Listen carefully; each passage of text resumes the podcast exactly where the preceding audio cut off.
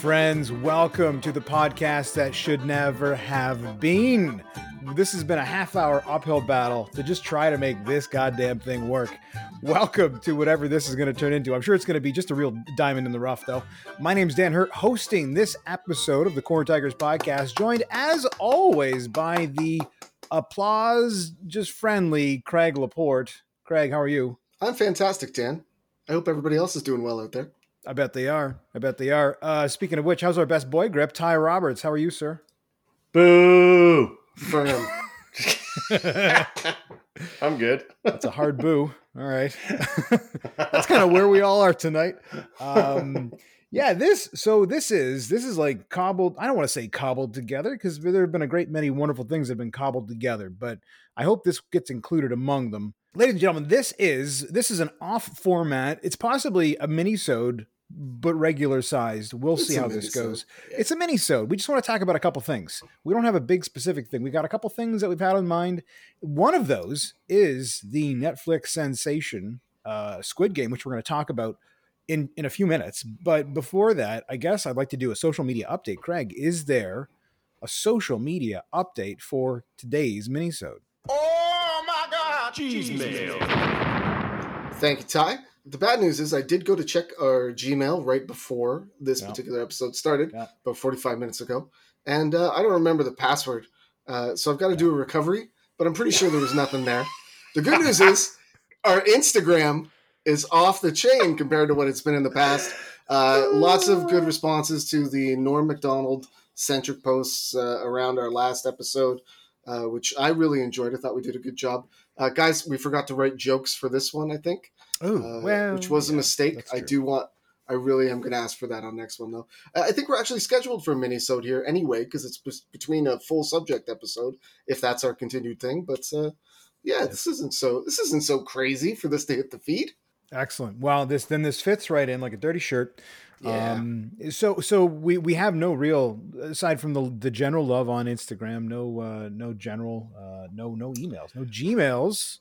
That You know what I means Let me cover. No, no, she's she's good. She liked our last post, which uh, we did have a post to acknowledge because I'm tired of people contacting me to say, "Hey guys, did you guys hear the news?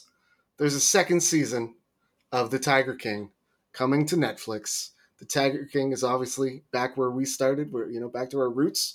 And Mhm. uh, as I said in that post, yes, we are aware. And to directly answer your question, may- maybe, maybe maybe, maybe we'll be doing that. We'll see. There's a, there's a lot of internal things we got to line up here. There's negotiations happening. Uh, you know, we'll see what happens. we're trying we're trying to work out a thing with Spotify, but who knows? Who knows if Yeah. that'll actually happen? If we All can't right. get Joe Exotic's people on board, then I mean, we'll see what happens. I suspect that all it would take would be money, uh, possibly some methamphetamine. Well, I'm fresh out of money, all right. mostly because of all of my meth. Go ahead. uh, so well, why don't why don't we touch on Squid Game because th- this is this is kind of a thing that you guys have watched. Craig, I feel as though you're enthusiastic about it, but I'm I'm only I'm more or less in the dark about it. I know it's like a Korean show where it's like Hunger Games Z, maybe. I don't even know. Tell me about it. What is it? we had some internal discussion again about doing a full Squid Games episode, maybe trying to catch the wave of this particular show. Uh, myself and Mr. Roberts, I believe, have watched the entire thing start to finish. Uh, is that correct, Ty? Yeah, one of my deepest and most painful regrets, but yes. Sure. And Dan said that I was enthusiastic about it, and I will Yeah. say that I was enthusiastic about talking about it. However, this show sucks monkey nuts. No way. Yeah, Why is everybody show. talking about it? I don't know. The answer is more of like a comment on the current path of society, I think, than anything else. It's it could be it. I have never struggled so much uh, to, you know, hopping on one of those zeitgeisty waves and understanding why people were there. Usually, you're like, okay, I, I can see, I can see what it is that people liked about this. I had, I don't, I don't see five percent of what the big deal was on this.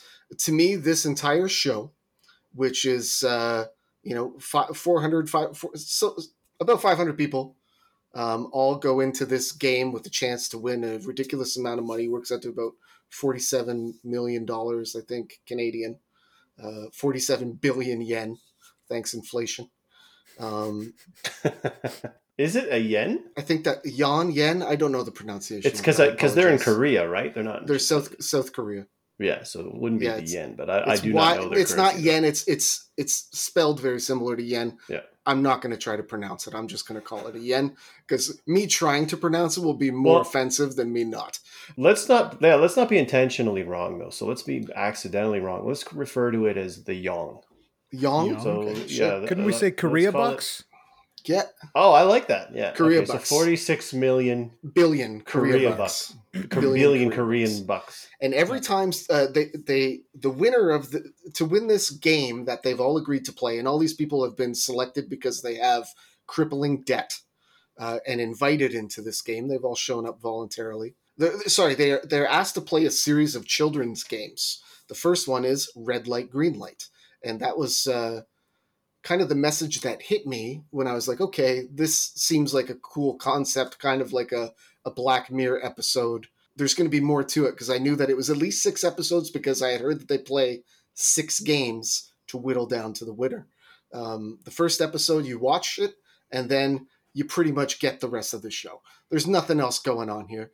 This could have been a one hour Black Mirror episode, and I would have said, hey, that was pretty strong but as uh, whatever it worked out to be, eight hours of ridiculousness with some weird shoehorned in plot about a police officer looking for his brother who he thought Well, I wanna- was. Yeah, Ty, I- feel free to I jump wanna- in. I can shit on this for a long time, but it's going to sound really random.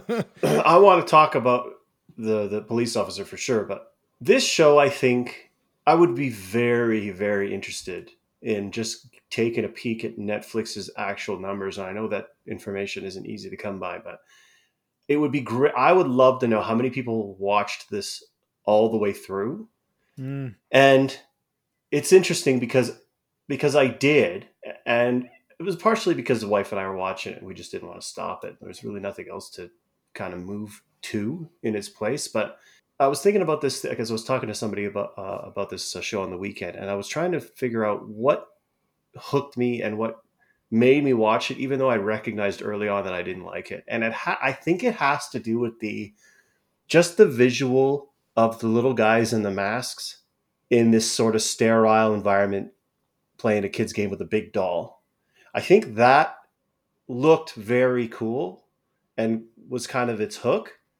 And I think people I had walked by people talking about this on this weekend as well.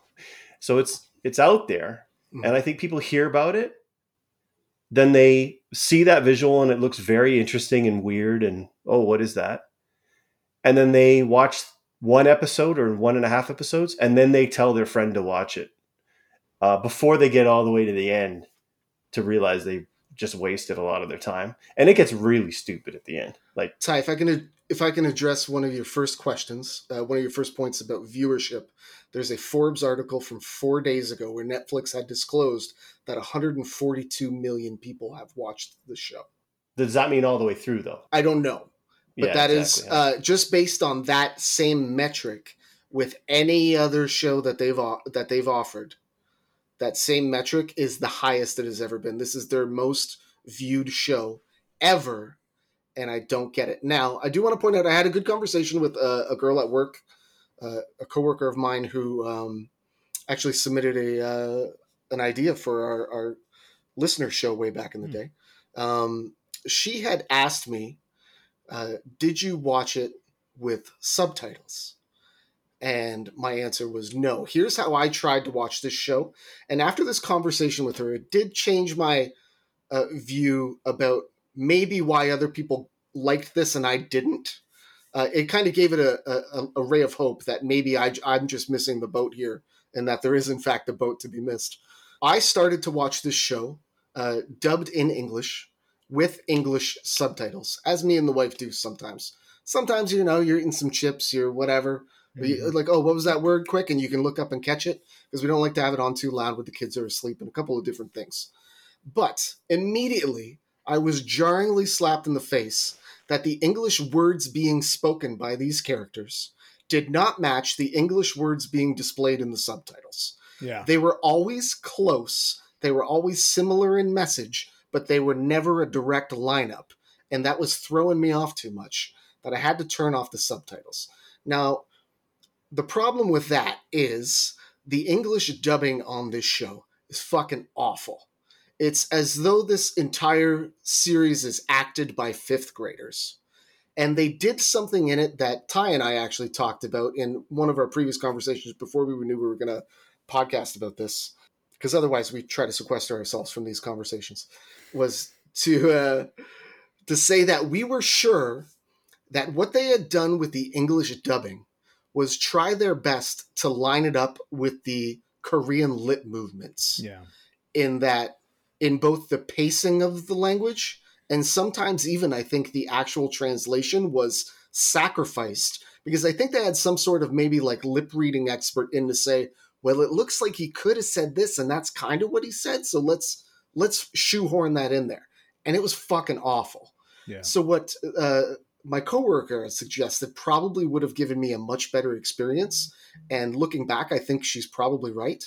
Would would have just been to watch it in Korean, so that I'm not judging the terrible voice acting and its weird synchronicity and whatnot with the lips and and just gone English subtitles. It probably think- would have been a much better show that way for me. I think that could have only helped. Yeah. But I would not assume that you would come out of there thinking this is good because I my and maybe I'm being um, overly harsh, but I've been forced to watch uh, on certain weekends a lot of Chinese stuff that is certain weekends. Let's hear about those weekends. well, there that's you know Don't worry about it. but um i've made i've had conversations with my in-laws who are um chinese before about this kind of thing uh, because i would watch like a, a chinese comedy with english subtitles and spoken chinese comedies are especially bad because the humor there's such a cultural rift there Mhm. what they think is funny on television or movies is is just not does not always land. And i don't know because i can tell a lot of it is just slapstick stuff that i think is goofy and i just personally don't find it funny. But then the translation even to direct text is not landing because there's a lot of culturally specific humor that are missing out on. Mm-hmm. Like it's like if you call let's just this is the first one like i don't find this funny but but calling a police officer a, a pig in my okay that's something that they don't do over there and wouldn't even understand right Yeah. Mhm. so they've got a lot of stuff like that a lot of stuff like that like a bunch of um, weird things like if you eat this you'll get zits or you'll if you eat this uh, you're uh, you'll marry a man with a lot of zits and all kinds of crazy shit what is zit makes no related humor? Yeah, a lo- that does not make any skin sense. It makes no sense to us. So they have two choices. They either translate it in a way that in like for like one for one, and then Mhm. it just we don't get it at all, Yeah. Mhm. or they make the odd choice to sort of try to spin it in a way that we might find it funny, right? Sure. And then the third thing I was talking to you about about the acting in this is I find that this is like an Asian film thing. There's a lot of like close-up shots of lip quivering and nose flaring and just like that's like a really like if you had to look up the textbook of Pacific uh, acting school, lip quivering's on page one. Like that's the first thing you need to learn. yeah. And and after you and if you as, as soon as you see it, then you can't stop seeing it, and it's Yeah. the go-to thing. It's like oh, and then the again, it's the uh, the dub. The dub is oh, the dub. If the dub is oh, way, way, way, way overdone. You don't Yeah. have to make a sound for every inhale or exhale. Like if, if I'm watching Sylvester Stallone talk, I don't hear him. If he's just got his mouth open, he doesn't have to go. You know, nobody nobody in this show and there are consistently for the first half of the show dozens if not hundreds of people in a room uh, at the same time there's never at any point on screen more than one person talking not that they need to talk over each other or that there should be but the people in the background are all standing completely silent at all times everyone is No, just a I don't statue think I noticed that. Everyone is just a statue when it's not their line. The entire show. It's the weirdest thing I've ever seen. I noticed it halfway through episode one when they finally all got together, and it kind of carries on. There's just when they're in a room with because all these people are forced to stay in one communal it's uh, almost like a prison with bunks one huge warehouse room where they eventually you know would go all lord of the flies on each other and kill each other at night. But there's just like i said one person will get up and monologue to the group and everyone stops and listens politely and usually they're screaming oh we're better than this! Oh, you know whatever. And there's just no never any real action happening in the background at any point. It's so weird I also was reading prior to starting it, like, because I wanted to see, you know, what is this about? And and I, the line I got most is is um, like a one liner about, oh, it's it's a commentary on like classism or watching this. I had to laugh. Like that is first of all, later on, it turns out that this is a a big staged thing, and a bunch of billionaires show up later to sort of watch the last guys do the thing. So it's like Hunger bet- Games. and bet on the ponies kind of thing Yeah, exactly. It's it's like a min, it's a Hunger Games, but not everyone gets to watch. Just you, you pay like a presumably an expensive fee, and you come in, and those are the guys that presumably fund the whole operation for some Mm. reason.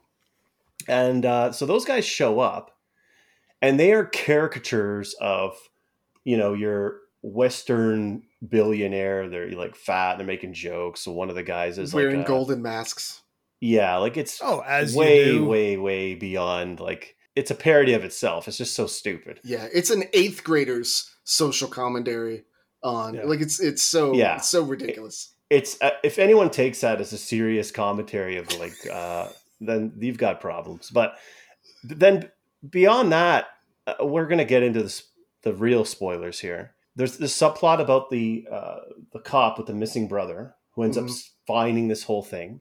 That plot is, I, I still don't know why that happened. I So. Oh please, It was uh, this this movie was uh, written and presented about ten years ago.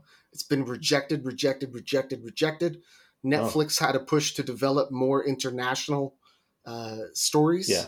and threw some money at this one because it's been out there for a while. And he decided to add that at the last minute. I need a side. I need a side plot here because there's nothing else going on. So this completely non. So you tell me what I'm missing about the side plot. Cop looks looking for his brother simultaneously as this main individual is sucked into the whole game experience. Okay, the cop finds the island. He kind of figures out there's an organ harvesting thing going on for some of the people that get killed. Yeah. Um, that doesn't really go anywhere. Then he No, um, then he he discovers what's going on, and then it's time for him to get off the island and try and warn his buddies. Okay, Mhm. He gets off the island. He finds that his brother that was missing, which I think at but to this point he presumed was a contestant in the game, is Who actually killed previously in a previous round. right. That was his assumption. Yes. He's ends up a, the point man on the whole operation. Yeah, he's, he's running it. and he shoots him and kills him. Yeah. So the guy just dies. Yep. And that's the end of the subplot. The only functional story usage of that is that he gets a um he gets a message off, I think, to the authorities, right? I don't know that he did, but I think he faked it and said that he did.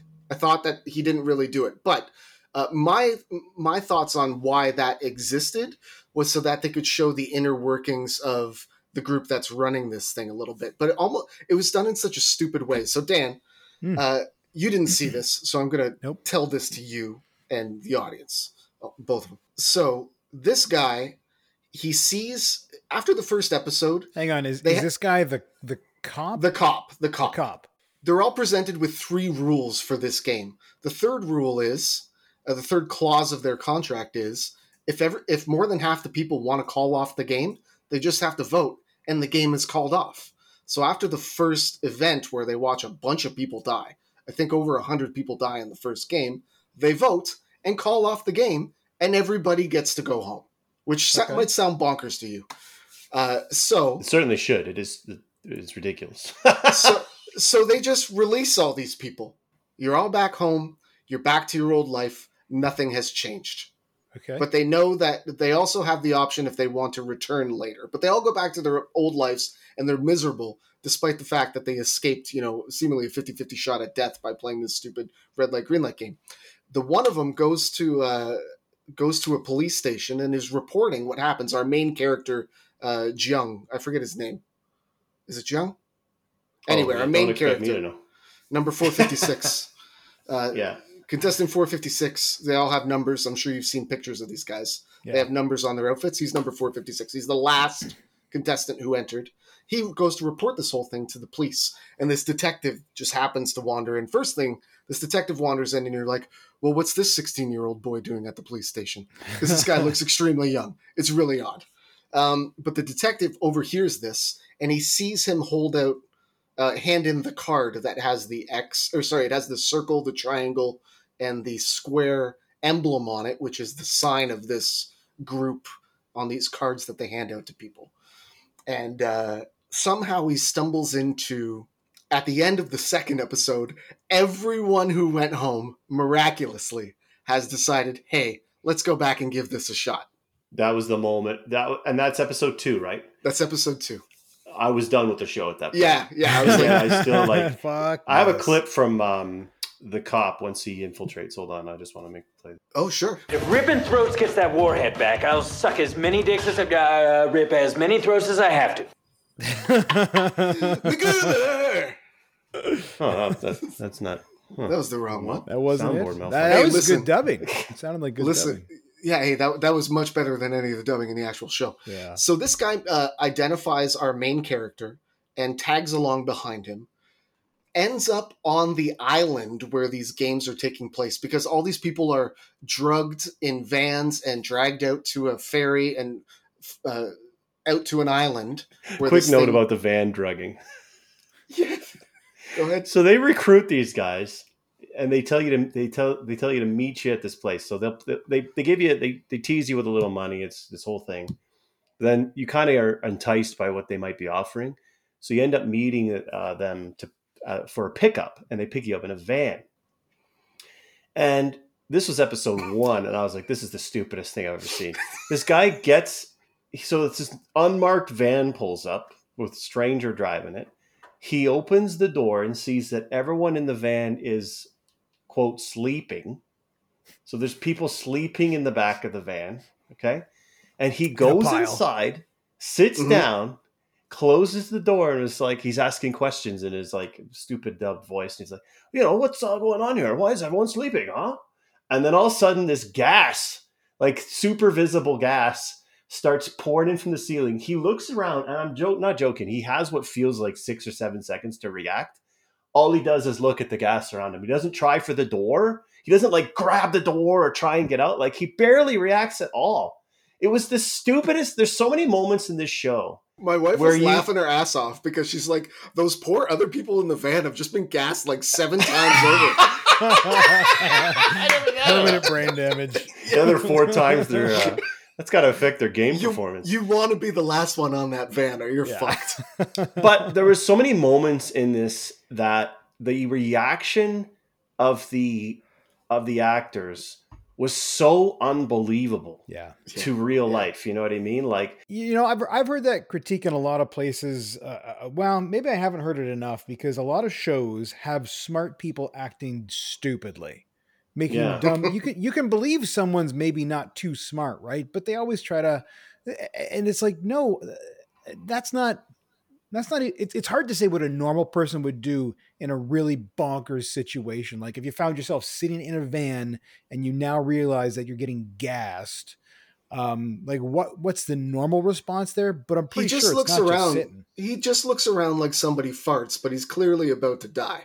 yeah and and you know, I wouldn't get in the van and shut the door behind me unless the guy driving the van at least acknowledged I was standing there first. And wasn't wearing a, a dark black Goofy mask with a tri- with a Yeah. triangle on it. perfectly know, normal. I would think if I were this guy, I'd be like, well, this is clearly I'm going to get raped. Like I'm not. at a minimum I don't know what else this could be. I'm about I to be am- human trafficked Yep. for rape or raped now. I one of the two. Um, I certainly wouldn't be jumping in the van. But uh, they make it sound like these guys are so desperate for a few bucks, like, and they're in debt. Like, declare bankruptcy. Do they not have bankruptcy in Korea? I guess not. So hold Just- on. Let me let me let me finish the explanation of, of the police officer for Dan. So Dan, I've got him to the boats. They're going out i to think the you island. misunderstand my level of interest No, no, but this is important. this this is one of no, the it biggest isn't. That's the point. It's not is- important at all. Well, this is one of the biggest things that threw me off about this whole thing was that this police officer just steps into this militaristic operation with clear rankings where everyone marches single file step lockstep Yeah. down a hallway, knows when to do their about face and stand by their door, and Buddy just fucking slides in and nobody notices him. Oh, he's just walking a boot, no big deal. Yeah, like he Yeah, just yeah. he's like, no, this is this is what we do down this hallway.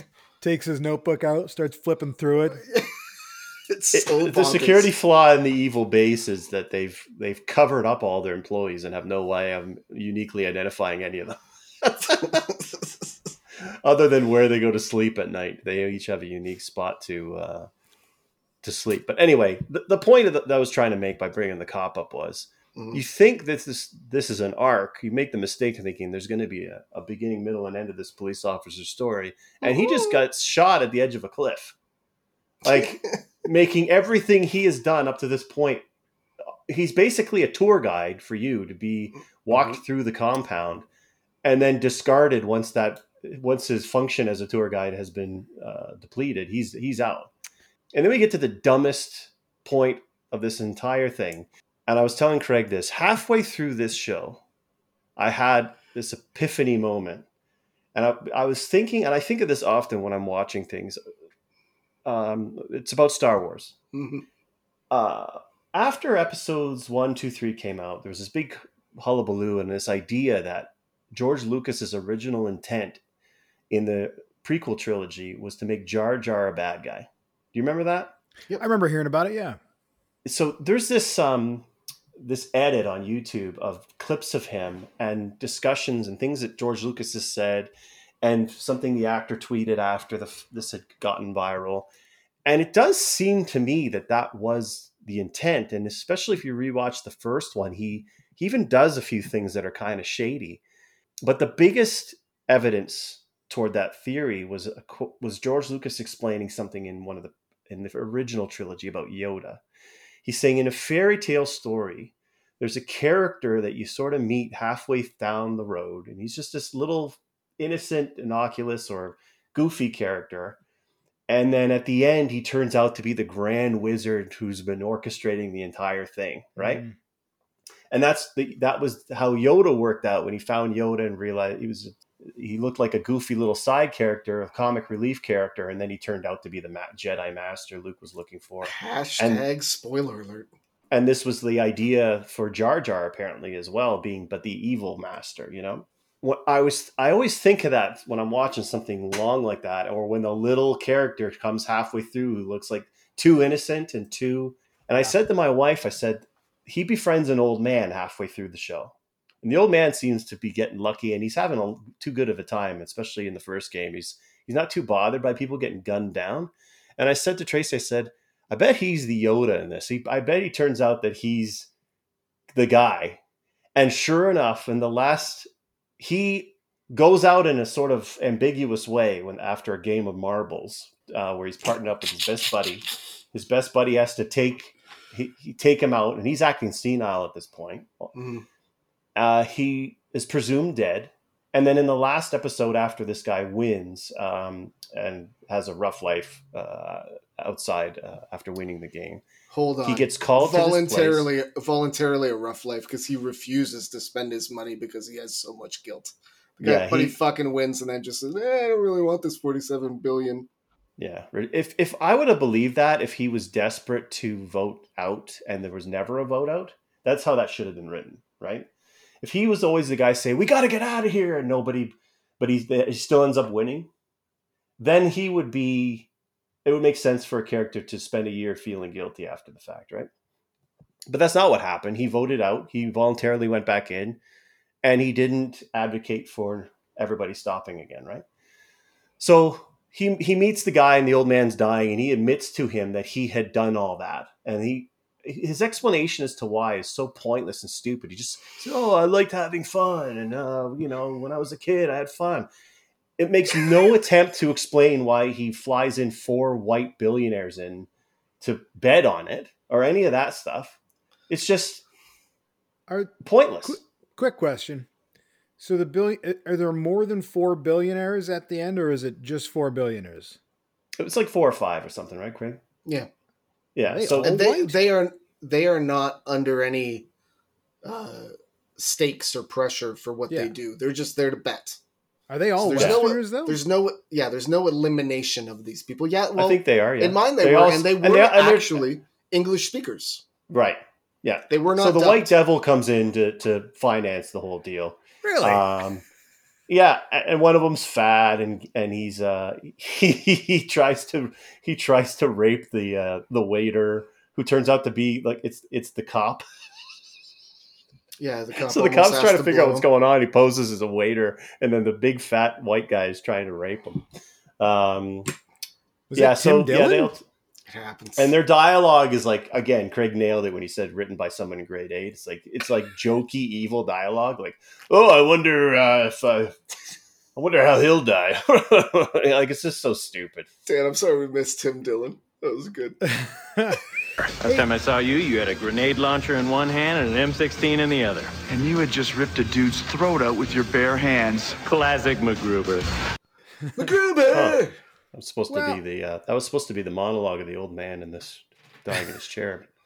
Well, one of the things that I was going to ask you guys is if, if we can kind of just step back one step from the the actual show itself. And I I had heard this as well that it was a decade where he just got rejection, rejection, and now he's you know the happiest fella in the world that got a show made by Netflix. But I was wondering, like, if it's been rejected for a decade, and although it seems popular in some circles, you guys have been more than happy to shit all over it. Why did it get made now? What do you guys think in that movie? No? What do you well, Craig is shaking his head no. For for those that can't see the live stream. I'm willing to bet high. I'm willing to bet that I will agree with your theory, Dan. Go ahead. Well, I don't have one. Uh, although I, I No. do find it interesting that the bad guys in the end, you know, we we, we could we could we could get, we could say there's some maybe I don't have one, but Yeah. interesting. It, you know what though? Part part of me makes part of me thinks that it, it doesn't necessarily have to be the, the white devil at the end. Part of me thinks it could be just be it, it can't be it can't be like uh it can't be a a countryman that is the bad guy because for some well, what's silly a- about it is that it's still pretty obvious that it, that the bad guy is the old guy. I mean, Oh, he, it? it? It, none of this happens without him, except they present it as like a nice dying old man kind of. Ty, Ty, The- you're, the- ruin, you're ruining our chances of getting picked up by the Alan, Adam Carolla show here. But Dan you know, like on pace. he, it, it's just his. The main character is frustrated or upset with the old man. There's no question about it. But it it doesn't. Again, it doesn't make any sense. Like the old man, for some reason, there's a there just conveniently is a as a bum on this. Uh, uh, he's like on the twentieth story of an empty uh, building yes. it, with a hospital bed the whole room is cleared out and and, and, and it's How do you get snowing outside and, there? and there's a homeless there's a homeless person sitting on the curb outside and he goes i bet no one's going to help that guy and he was kind of trying to say i you know i'm i at least i helped you you know like i gave everybody a chance you know that that's what i was trying to do and but that's obviously false like there's no you have to for the bad guy not to be a joke You he has help to people without making them mur- murder 454 other people. Right, but for the bad guy not to be a joke, the bad guy has to at least believably think that he's doing something right. Sure. And all the dialogue for that is there, except for some reason they had to fly in four white guys to bet on the thing. and that kind of throws out the whole idea. You know what I mean? Like it makes that part of it, he's not, there is no way to defend that. So this whole monologue from this guy is totally pointless because we know he did that. So, and it, it turns out, so as the guy passes away just before midnight, the bet is won by the main character because somebody does come and pick up uh, the homeless guy off the curb, which, uh, a- and, uh, that's supposed to be like their big commentary on uh, the human spirit or class or something like that. And it just falls flat because it's just a big joke. Now, maybe I, I'm willing to concede that some of these criticisms might be completely washed away by bad translation. But the Mhm. reality is, if you really want to know why this movie got made, it's because of what somebody said earlier, one of the two of you, Netflix is definitely looking to put like uh, for some reason it just every every week Netflix recommends a Bollywood show to me at least once. You're not going to get me Netflix. I'm not watching anything Bollywood. you go but, ahead and keep you know, trying. I think we've all probably noticed that. So you know, those are there, and I it makes sense from a business perspective. It's a global company. It's not a North American company. This was their most localized show ever, which I'm sure is contributing to their uh, Mm. numbers on this one. This has been dubbed in more languages and uh, transcribed into more languages for closed captioning uh, than any show they've ever done. And obviously, it's paying off for them. And if you're going to do that to a show, it doesn't necessarily matter where it's made. If you can get, like you said, the hook on this one was, you know, enough to grab both of us. Where I was like, "Hey, that's a cool concept. I want to give it a shot." But I was hate watching it like you after the second sh- second episode, saying, "Okay, is this gonna get better? Like, there's got to be more to it," and there just wasn't. I think there's a light at the end of the tunnel here as far as this type of show goes, because I would watch another show like this under the right circumstances, but one of those circumstances would have to be better dubbing. And I have a feeling when I was watching this that they did not expect it to blow up the way it did, and they probably mm-hmm. didn't spend the money on dubbing that they would have if they knew. And so, and I know this has been a across the board criticism of of the show.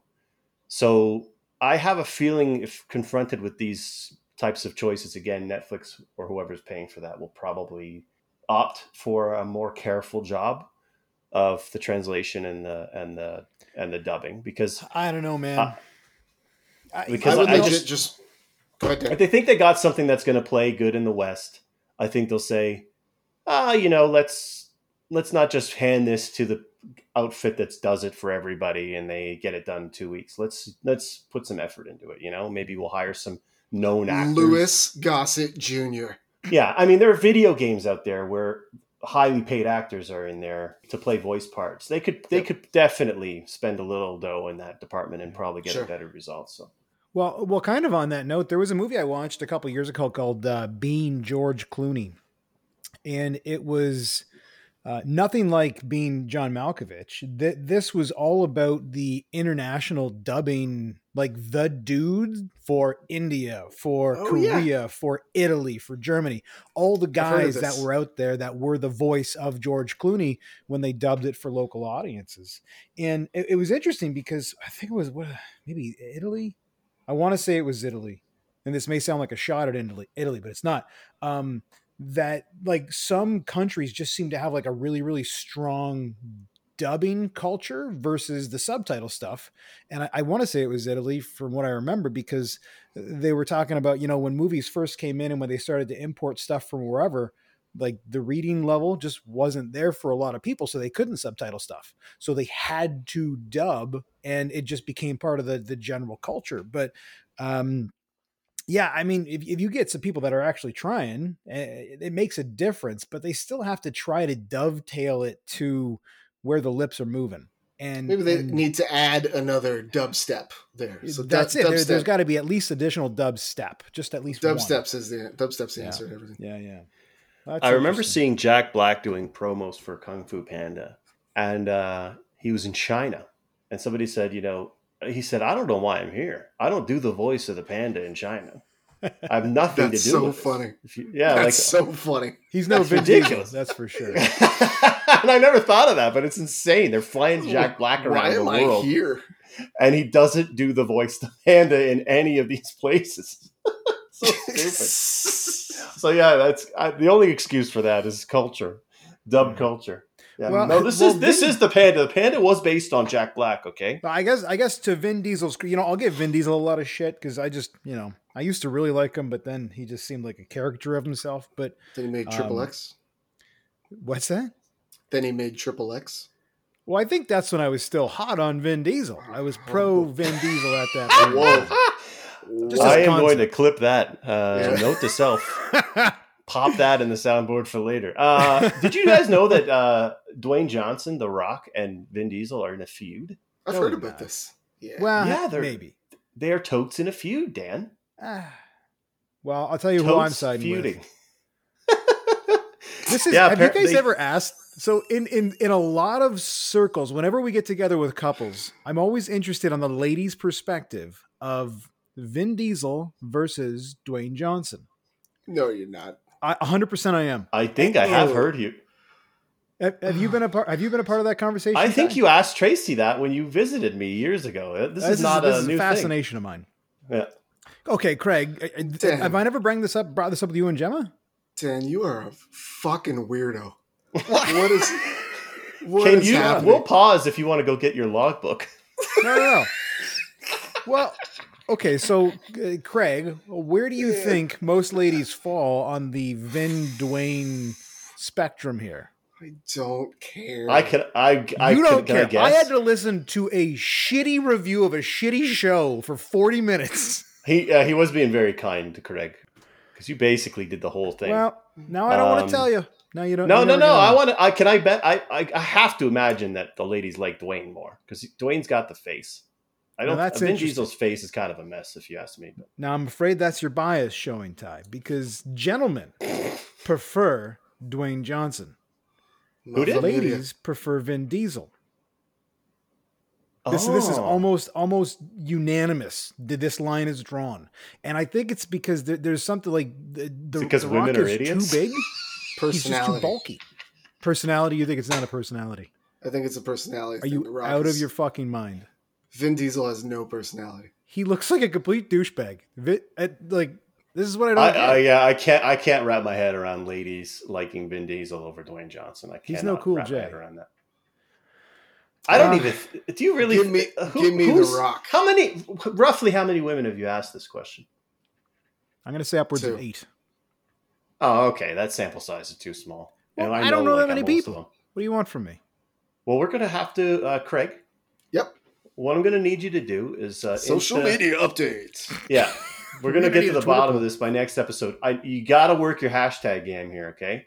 Okay. Find out what the diesel hashtags are. Find out what the rock hashtags are. Use the right ones. We got to kind of keep it even, and then do like Hashtag rock cock or hashtag diesel dick. How's that? can, can you? Oh, did they let you do polls and right integrated polls? No, no, you you can't have to do the Instagram. hashtag. So you have to respond with a hashtag. Well, you can do it on Twitter though. For what We don't have a. Twitter. We're not. We're not don't have a tweeters. Uh. Craig, do do not do not involve the what sex are you aspect of it. Just just make your best Who, guess based who on do you like more? yeah, and then just Well, but that's out. going to skew it based on no, no, no, no, no, no, no, no, no, no, no, no, no. I, we don't. I don't want to skew it. That's why I'm saying that. We'll separate the men and the women ourselves, but don't tell them that it's you're trying to that. That's the point of the question. Listen, you just want to know who's hotter. That's all. The pool we're polling from, I've got the demographics in front of me if you want to know. We have a 54% female audience. Okay. Okay. Okay. So, uh, for those who have identified themselves through their various platforms, I'm looking at the, the bar graph right now 54% female audience. Uh, 44% of our demographic is in 35 to 44 years old. So, I mean, that seems like the wheelhouse for people who are going to be familiar with these two. The hashtag should wipe that though. The, I think you'll get more people answering outside of our listenership. Oh, that's true. I'm sure we'll bring some other people in. We'll also get at, uh, offers to advertise on other people's podcasts, which are always fun. We, uh, I, I wanted to shout this out earlier. We had a big moment in uh, in, in Tiger King history here. Uh, we recently, between our last Norm, po- uh, the Normcast and this podcast, surpassed our 2,000th listen. Um, so that was a big deal. And what I wanted to do, and actually it might play into this poll. Uh, let's see if you guys think this is going to skew things. Uh, these are the locations of our registered listeners to this point. Um, obviously, Ca- Canada, the United States, the United Kingdom, Australia, Sweden, Puerto Rico, Denmark, France, Ireland, Austria, Portugal, Norway, Montenegro, South Africa, Germany, Mexico, Switzerland, Hungary, Philippines, Japan, Finland, Chile, South Korea. Oh, we've got somebody from South Korea. They might not appreciate this episode. Uh, and India. Hmm. Hmm. So it's uh, there's going to be some international flavor on this one. Well, you know what? I'm going to guess, I don't know what this is based on, but I have a gut feeling. And uh, The Rock ta- taught me to always follow my gut. That uh, Vin Diesel plays better internationally because of the Fast franchise than The Rock does. Nope, I just figured it out. I Oh, just okay. Well, it fuck it. What is it, Ty? If there's one thing we can count on from our international audience, it's a healthy dose of racism. Oh, I thought we were good for that. No, No, no, no, no. heavens I'm no, talking come real on. racism, not the not the light stuff. Um, the the kind of stuff where the, the black guy in the poster gets shrunk down to the size of an ant. On, Hold uh, on, in was that a was that a white joke? Are we the light racism because we're white? Hey Dan, I, I hear you've been uh, listening to Norm Macdonald's audiobook. I have, I have. Yeah, there was a couple things that I wanted to bring up, and one is one is very, very short, so I might just get that out of the way, and then the other one I want to talk about the Norm book for a second. Um, uh, So are we putting a bow on Squid Games and we're just going to move on? I think so. uh, Yeah. Okay, we're done. Was did you have any more? uh, No, did you- no, I'm good. I'm good. Dan, I I did have one question. Dan, uh, based on our conversation, Yep. as well as what you have seen out in the world, sure. what are the chances that you will ever press play on episode one of the Squid Games? Sub zero at this point. Sub zero. Okay. Shut your bud. Sub-zero. Shut your butt. I feel like we have a MacGruber episode coming up. I didn't know. Uh, we so okay. Two things I want to talk about. One is a show. It's actually a kids show, and I don't know if you guys have seen this. Um, maybe Craig in your house because you, you guys skew a little bit younger with the kids there. Uh, It's a show called Bluey. I have seen it. I love Bluey. I just I knew you were going to say that. Bluey is our favorite show in this house. It is such a good show. Like it's a show, and I and I, I kind of looked at the. Uh, it's it's one guy that, and he hasn't. I don't, as far as I know, he hasn't done a ton before this that's gone like big. But he's the creator, the writer, the director. I can't remember his name. It's Joe something, Joe Buff. Bluey. but Joe Blue, yeah, that's it. Um, but it is for, for those of you that don't know it. It's it's a show. It's an Australian uh, young kids cartoon with uh, a mom and a dad and two daughters, and they're they're all dogs. And it's just it is a cute, a heartwarming, very very funny show. And I think half of the time it's written for for grown-ups and not in the same way that like Shrek is. Like cuz like the Shrek's always the example like there's jokes for grown-ups in there too, which is great. Dan, I'm going to say something that'll summarize, I think, Bluey uh, the best for me. Uh, Okay. As a parent watching Bluey, Bluey makes me a better father. That Yeah. might sound outlandish. It's so But strange. Yeah. It's it the way that they treat and interact with their children is exactly how you should do it in today's world. I feel like it's such a perfect example. And if you watch it, you can't just sit on your phone while your kids watch Bluey and Yeah. see what a real parent is supposed to be like. yeah. You know what I mean? Like it, it, Yeah. it really shows the way. Well, we were, we were, me and Jess were talking about that the other day too, and it, and it felt like again because the parents are the ones you gravitate to as grown-ups, I would assume, um, and it it's like they are the best versions of real people, and and and not in a strangely not in like a cartoonish sort of way, like they they had the parents have cute jokes that you know a married couple that's been married for 10 years has they they've got this this this just unbelievably real element to them that is um it just it just hits on such a strange strange level uh ty what you have you guys been dialed into this for a while or what No, uh, my sister uh, um, Dana uh, introduced me to it, and I watched a couple episodes. And um, it's on Disney Plus, isn't it? Yes. Yeah. Um, it's a uh, the parents were good parents, and and and what I liked about it probably more than that was there's a push in kids shows. I find the children are looking to everywhere but their parents for Mhm. answers, Mhm. and um, I find that off-putting. I, I don't like it. Um, I may or may not be right, but I just get the feeling when I see it in certain shows that it's sort of maliciously intended to that way. I could not agree, Ty. If I got, I could not agree with you more. I have an, a rant that I've done dozens of times about Paw Patrol, where every adult in that Mm. fucking city is a moron, and Mm. they call the kids to solve their problems. yeah, And that type of that type of representation is way more common in cartoons for kids today, where they are not taught to look to an adult for guidance or for help because adults have experience with these things and have done all the shit that they're doing. The adults are always the idiots. There's no such thing as Ward Cleaver in kids' cartoons anymore. I know that wasn't a cartoon, but kids' shows Yeah. where a positive adult role model exists. It do, it doesn't happen anywhere. The these people in this town, the mayor calls a fucking kid and his dogs because the mayor can't handle things.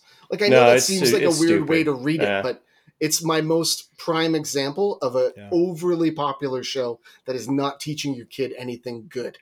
Yep. Yeah, no, I hundred percent agree. And uh, the, the few episodes I saw, I think the one that I really remembered was um, the kids had a sort of a deal with their parents to they had like three like dance tickets or something they could use on them. Um, We watched that the of- other day. yeah, and um, so basically the, the agreement was because the because the parents had to backtrack on something and they agreed to, for the kids that they would have these three opportunities at any point and they had a special name for it. Do you remember what it was, Dan? Uh, Basically, think- they can make them dance at any point. yeah. Well, the the dad ate ate um ate Bingo, the youngest dog. He ate the Bingo's last French fry. Um, and didn't realize how big of a deal it was for Bingo. And then they said, "Okay, well, what do you want?" And then Bluey, the older of the two dogs, uh, says the the dance thing. You know, I don't know what it's called. Yeah, so they wind they they and they had this whole. You could tell they've done it before, and they had they triggered they turn them on by like grabbing a tail or something. I can't remember, Yep. but it forces the parent to dance, and the parent and I like that the parents are like they're not like oh they're not crazy unrealistic. Like the parents seem based grounded in reality to a point where they'll they'll they'll they'll whine about. It. They'll go, oh, I'm not here, Yeah. not here. Yeah. And the, the kid's like, "No, you said." It's like, "All right, let's go. Well, we'll dance here in the square." It's it's fun and, and it's and it it's, it's grounded in reality in a way that I think probably helps kids. Yeah. And again, uh, the biggest takeaway I got from it was the parents were not letting the kids run the show, but they were involving the kids in running the show in a way that was appropriate for a kid, and it just felt it felt like it was written by somebody who's who's actually trying to help you with your kids. And the parents are typically doing something to maintain the household. You know what I mean? Yeah, They- yeah. They'll walk into a room and mom's tidying something up, daddy's doing something too. Everybody's doing something to help contribute, and they'll ask for help. And I'm on like, "Oh." season three. I don't know where you guys are, but there. Uh, I really like the episode where they went to the beach to protest the lockdowns in Australia. Everybody learns well, a lesson. you know, it's there was actually I think the first episode that I saw that I was like, this is more than a shitty kids show was a beach episode where the mom goes for a, they they all go to the beach as a family, and then mom goes for a walk way down the beach, and Bingo, uh, the or Bluey, the older dog, who's like I don't know, like six maybe seven, she um not in dog years, uh, she. and then she has to go for a walk down the beach but like mom is way down there and it's almost like a little adventure because there's a bird she interacts with but there there was this just was really sweetness to it where there's an there's an innocence and then yeah mom doesn't really come to the rescue but she comes and says yeah everything's fine. Don't worry about it. Everything's fine. Um uh, yeah, that I I've been wanting to talk about that show on this on this podcast ever since I started watching it because it's just so it's Yeah. so nice. Uh, it's it's it's refreshing for uh, to, to see that for sure. Robot uh, Robot Daddy is a Robo Daddy is a personal favorite around here. Oh yeah, Uh, anytime I'm like, let's watch Blue, they're like, let's watch Robo Daddy. Ro- Robo Daddy gets powered down at some point, and he lays on the ground for a second and lets out a huge fart, and it's always a home run. It's always a home run in this house. The kids explode. well, good on you. yeah. Oh man. All right, so the, the only other thing that I really wanted to talk about was uh, was Norm Macdonald Mor- Norm Macdonald's book based on a true story, and um, this is something that you know when we were going to do the Norm episode, I was looking on Audible for the book and I couldn't find it, which I thought was really strange. That you know I knew the book was out there, I knew it existed, but why the hell was it not on Audible? I couldn't say. I couldn't say, and maybe that's the curse of Norm Macdonald, where he's like n- never destined to be the most successful person in the world. It's it's not only not on Audible in Canada; it's on Audible in the United States. I don't know why, but that's the situation. Yeah. Well, for some reason, and then you, Mr. Roberts, you found it on Spotify in a place free. that you wouldn't have expected. Yeah, and it may not be there forever for that reason, but uh, Well, that's why I'm hustling through it. Yeah. yeah. How, how did you find it there? What do you got? Like a Google alert or something? No, I um I just searched for his name on, uh, but I searched under podcast because I wanted to see if you know. And I do that once in a while because some stuff trickles out. Like I, I just heard Bob Saget talking to Artie Lange, and that was yesterday. And um, Bob had let on that um, they had Dirty Work two all lined up and in the bag and ready to go. Um, and uh, Norm genuinely thought he was going to beat his uh, leukemia, and it just didn't happen.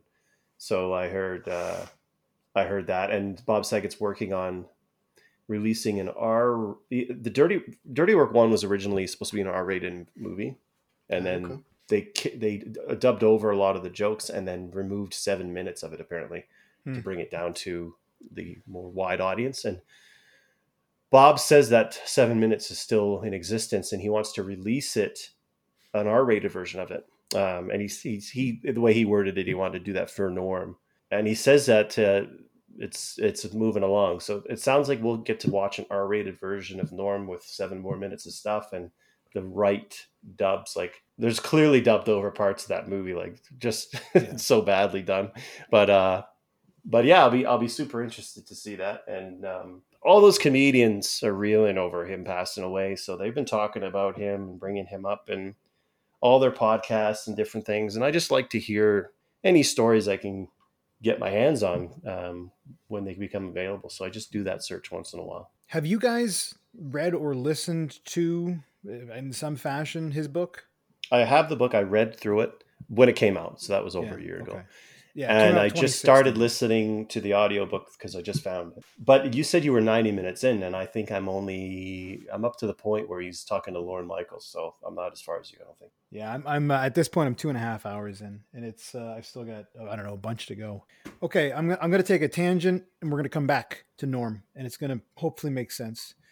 The the movie The Prestige with Christian Bale and Hugh Jackman, where they're uh, kind of feuding magicians from the uh, 18th 19th century. You guys familiar with that? Love Yes. that movie. Yeah, real, really, really cool movie, right? And and part of the uh, part of the mystery of the movie is is with Christian Bale's character and Hugh Jackman's really trying to figure it out, right? And there's this old uh, old Asian uh, magician that comes to town, and he presents on stage as this really, really feeble old man. Um, but Hugh Jackman has got it figured out that that feeble old man that they watch walk, you know, out of the theater afterwards and get into his carriage. He gets helped by his assistants into the carriage. Hugh Jackman's character somehow says, This, this is the act. Him Mhm. being an old, feeble man is the act. He's actually like, you know, a, a strong with it person that pre- has to present to the world in a way to make his act make sense. Mhm. Okay. Now, I thought I've understood Norm Macdonald quite well, and I don't, and and you know, I'm sure other people are probably going to have made the observation that I'm going to try to make in a sensible way. I tried to tell my wife about it earlier, and she's like, "Okay, Dan, okay, that's enough." Enjoy your podcast. yeah. Wise. So, so here's the thing. As I'm listening to this book, and it's really interesting because it's, you know, because it's because he's now passed, and it sounds different. He sounds like an old man, and one of the one of the consistent themes about Norm Macdonald is the the kind of the crazy uncle piece, right? yep. Okay, so is he a crazy uncle? Is it just Norm being Norm? Gosh, I don't know. You know, nobody seems to. Everybody says he's he's smarter than this. He like he's not crazy. He's not kooky, and you see that in his interview shows. You know, he he's got some real depth to him. But there's a lot of quiet things about Norm that people probably didn't really know until people started talking a lot about him towards the end. Like he is or was a, a religious guy, and kind of the you've got to you've got to read a lot through the lines and through the layers of things to say, oh yeah, okay, he was a religious guy. A few people mention it here and there, you know. But even the fact that he hid his cancer from the world for like almost a decade before it took him, um, goes to part of the legend of Norm Macdonald. And I don't want to say legend like in, in a goat sort of way, like, oh, he was just the best because he's he's the man. Like, I think he was actually playing at a legend of himself. And the more I listen to the book, the more I think and I know it might sound stupid and obvious, but the book is intentional, I think. And I think the book was made in a way where that is the thing that he wanted to leave as a legacy. Um, there's stories that come up in the book. He he he references magic um, in the book as uh, so the, the whole book is introduced as a way. Uh, the way it's introduced is eh, like in the introductory. I don't know. Well, the ten minutes. I don't know of the first chapter. It's like, yeah, this is my story. How I want to tell it. He never says this is 20% bullshit. It's 50% bullshit. It's 100% fact. He never says that. But he just says, I'm going to tell this story the way I remember it. And it's done in a way where you say, well, you know that this isn't factual completely. He talks about memory in general as not being. Well, I was going to say, Dan, the, the thing that comes to mind, sorry to hop in, uh, as someone who hasn't read uh, or listened yeah. to a page of this yet, um, it sounds like you're talking about big fish Yes. Yeah, a little bit. Yeah, for sure. Yeah, I, okay. I, th- I, think okay. a lot. But, I follow. But but in, in a slightly different way because Big Fish, Big Fish is a movie. It's a Ewan McGregor movie. Uh, great movie. I love that movie. And there's a ton love of D- Danny DeVito's in that. I think right. Yeah, there's a lot of cameos in there. So it's a really really cool. But but the Big Fish, the idea it's it's the kid's memory or it's stories of his father, right? Stories as told by his father.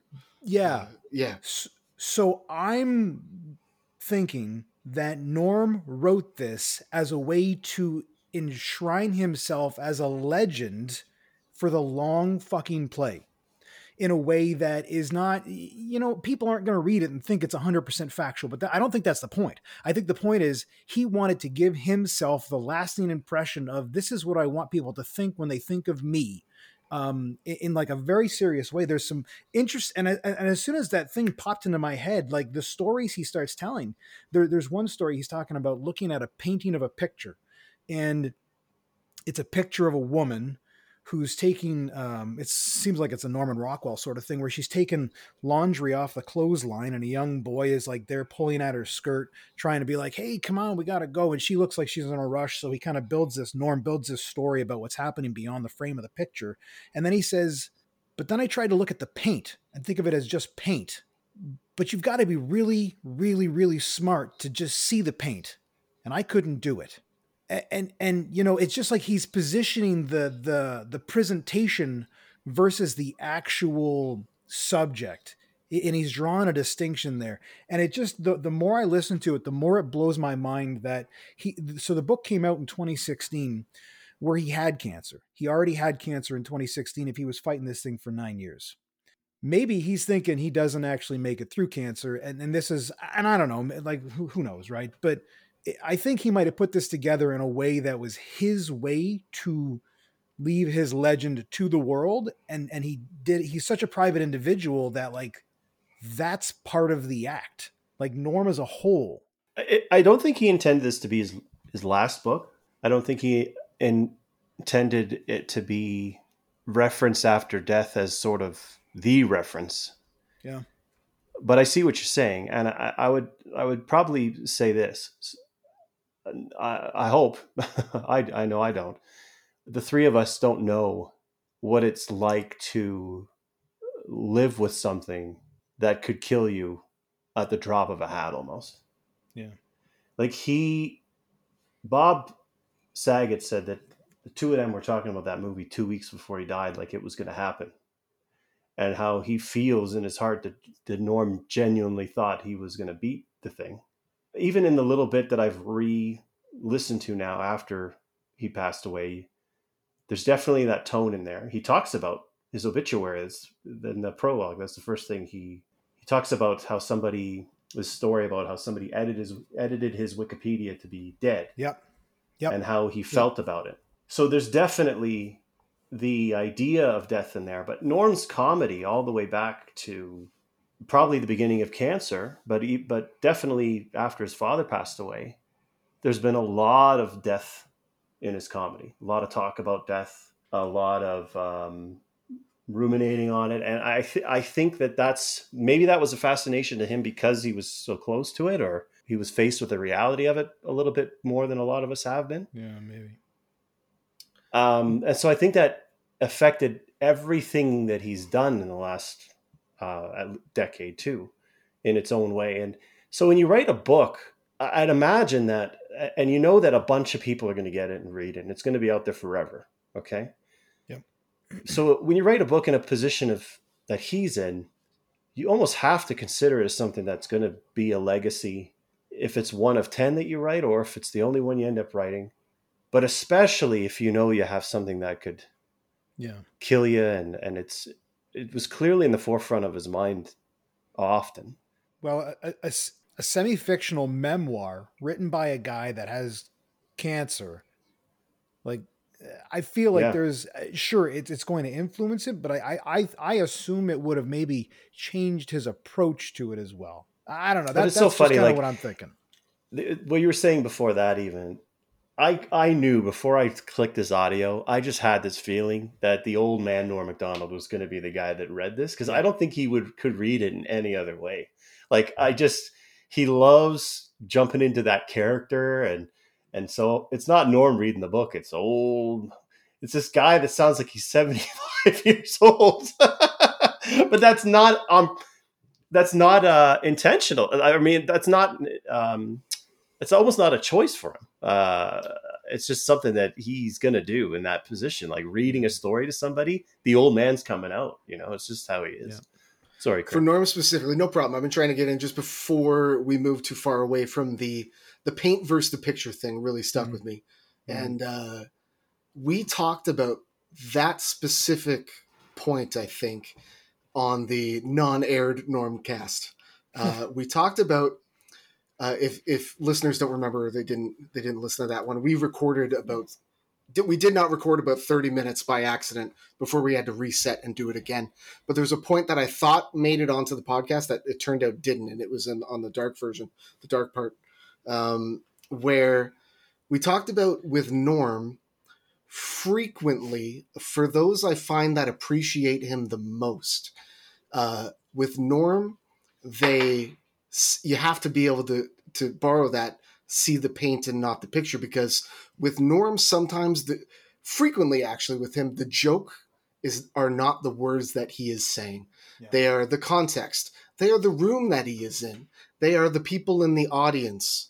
Uh, they're the situation within the world at that particular time, where that can be the joke without it being something that he says directly. And I don't, I haven't seen anybody uh, quite so masterfully do that, um, where uh, if you don't if you don't if you're not seeing the pain and you're just watching the picture i think those are the people who are just like oh norm's okay i guess i liked i liked weekend update a couple of the jokes but Yeah. uh, like we talked about even uh, i brought up uh, the germans love david hasselhoff and ty you immediately and rightly pointed out that eventually the joke was look what i'm doing with some of the most valuable airtime i'm ever going to get in my whole career potentially. I'm just telling the same stupid joke over and over again. And that's the thing where the joke is not the words the joke is the context and the the place that he's telling them. And and to me the what you've just told with the paint versus the picture i think norm more than anybody else uh, saw the paint instead of just the picture Well, and one of the things that kind of got me thinking in this direction was um, he really, uh, you can tell he's got a really uh, good good relationship with Adam Eget. Uh, And I know that again, another incredibly obvious thing to say, but man, he, Adam Egan is like the main character in at least half of the book that I've gotten through so far yeah. you know? and he does it shitting on Adam Eget, but in in like the way that two comedians who are best friends would, yeah Mhm. you know. But the way you would crack jokes about like your friend go away, goes away on business trips all the time or exactly, the is, ava- yeah. is available for voice work and stuff like that you know, you know. If there's anyone out there who's not convinced that Norm was more playing a part than not when he when he was when he was being a public figure, you should listen to.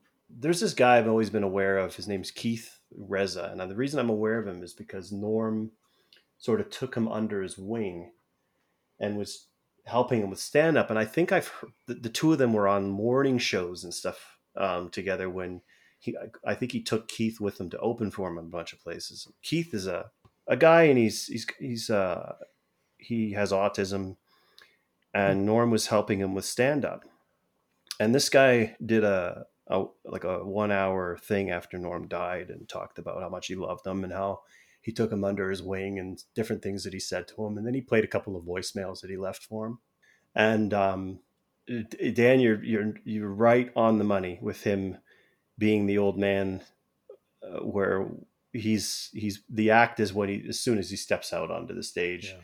And it's the whole charade, and it's even the I think later even I think he got into the the metaverse of uh, the fact that his clips were being shared and and that he was confusing people about this true nature and all that. I think he got, I think he incorporated that into the mix, and I think that uh, he liked that.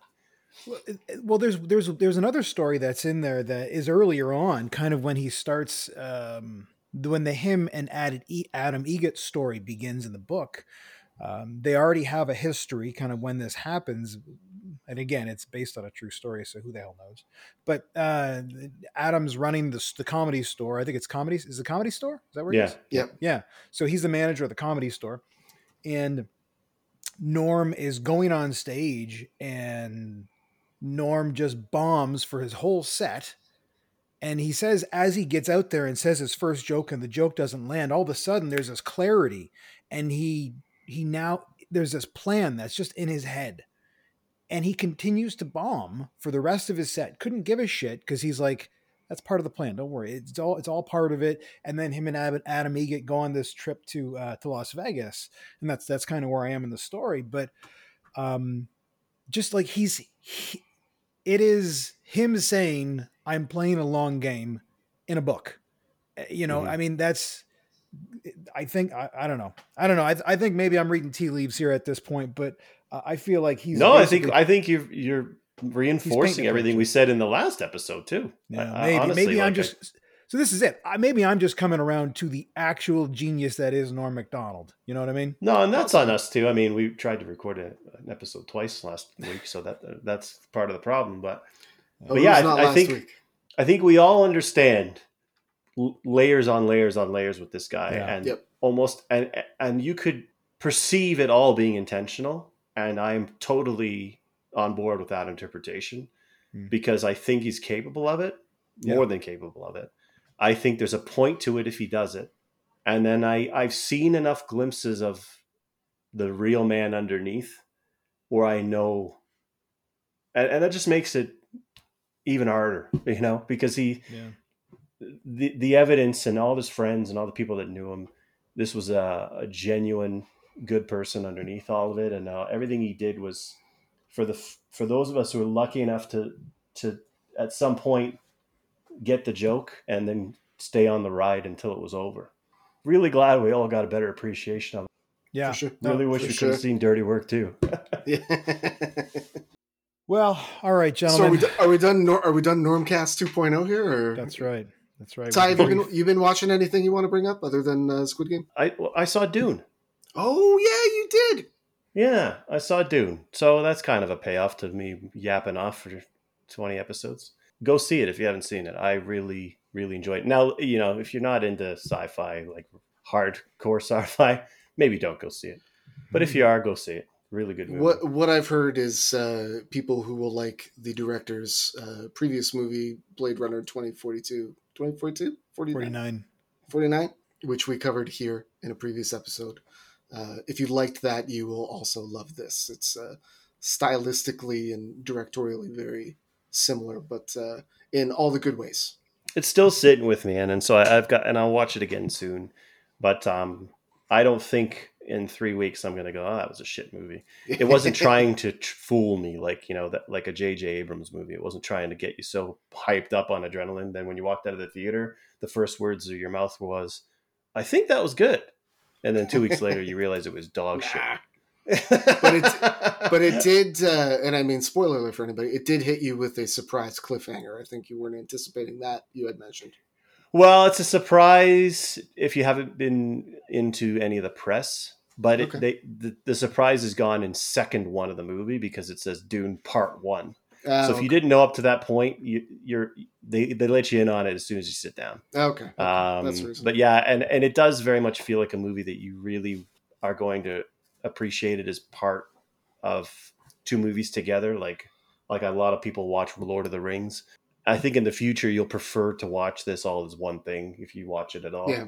Because it does really kind of go, oh boy, I really want to see the rest of this, but and you got to wait two years. So, but again, that's a, that's a good complaint to have because I do want to see part two, and it's a good film. So I was going to mention my my musical moment that I let you guys know about my musical blind spot, uh, which I thought was kind of a funny story. Um, I am not uh, progressive in any ways by the music i- in the music that I listen to. Typically, uh, I Like have sexually, very you're very progressive. super progressive. I've had some strange things inside. Just me. musically, you're musically, I'm very. Uh, I've got a wheelhouse, and it tends to be uh, grunge era. your interpretation of of progressive is you have things inside you. I didn't even tell you what they were, but there's a lot of things. I'm open. I'm open to anything. Yeah. Um, no. Uh, so uh, I put on a Halloween playlist for my kids while they were carving their pumpkins, and a song comes on, and I've got uh, I've got a, a a love of '80s music that I share with Ty. Uh, a lot of synth based stuff and just kind of uh, cool vibey stuff that just you know it's nostalgia. Obviously, I grew up in the '80s, born in 1980. I remember a lot of that stuff, and this song comes on, and I'm like, oh man. I was like, I like, I like this groove. I like, the, I like the synth. I like the beat. The vocals sounded so like kind of a younger, yeah, so fresh, like a, like a younger Michael Jackson almost. I'm like, this is a good tune. I'm like, I gotta, I gotta add this to the, the liked list and, and shuffle back to this one later. And so I had almost messaged Ty about it and be like, hey, have you heard this song? And so I hop on Spotify again later and check it out. And uh, the song is uh, "Blinding Lights" by The Weeknd which has 2.6 billion listens, billion with a B, on Spotify. He played it in a Super Bowl halftime show. It was his wrap up song. I watched that show and that Super Bowl. and I was just like, "Oh, this is a banger! What is this thing? What's this new this new gem I just unearthed that I need to Oh, tell man. people about?" It turns out it's been played more than any other song for It's the funny. last five The first years. time I heard him on the radio, I remember saying to my wife, "This is this Michael Jackson?" yeah, And she said, um, "She said no." She told me it was, it was the Weeknd, but you, you, the first time you told the story, I don't think you mentioned Michael Jackson. That that's the exact same first impression I had when I heard him was that this is this guy is trying to be the new Michael Jackson. I didn't think it would work, but apparently it's gone over like gangbusters. So good for him. He's pretty good. Yeah, he's good. And he, I, I rewatched a bit of the halftime show, and you know what I like about him? He can't dance, and he doesn't try to. He's like, I'm just gonna sing. That's my thing. He does, yeah. He sounds so much like Michael Jackson. that, From uh, Scarborough, Ontario. Oh, no kidding. Yeah, grew up in Scarborough. All right, does that bring us to an end of the um, Squid Normcast? Well, I'd like to uh, thank everybody that listens to this, especially if they are in Montenegro. Uh, appreciate the download, folks. Feel free to chime in on our Instagram survey of who's hotter, Vin or Dwayne. Um, Craig Laporte, Ty Roberts, and myself, Dan Hurt, produce, write, record, edit. Well, mostly that's Ty. We do all sorts Generally, of fun stuff. we generally fuck this up.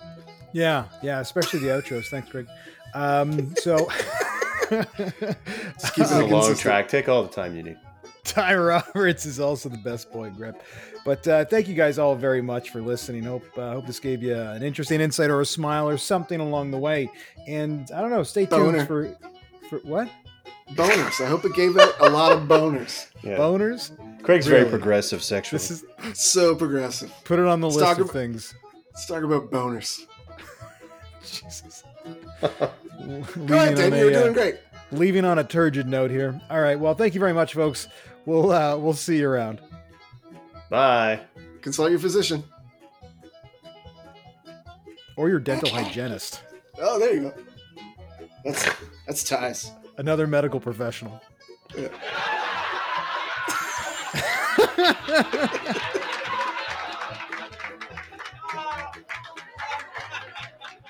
I live my life a quarter mile at a time. Well, I think that's when I was still hot on Vin Diesel. One last ride.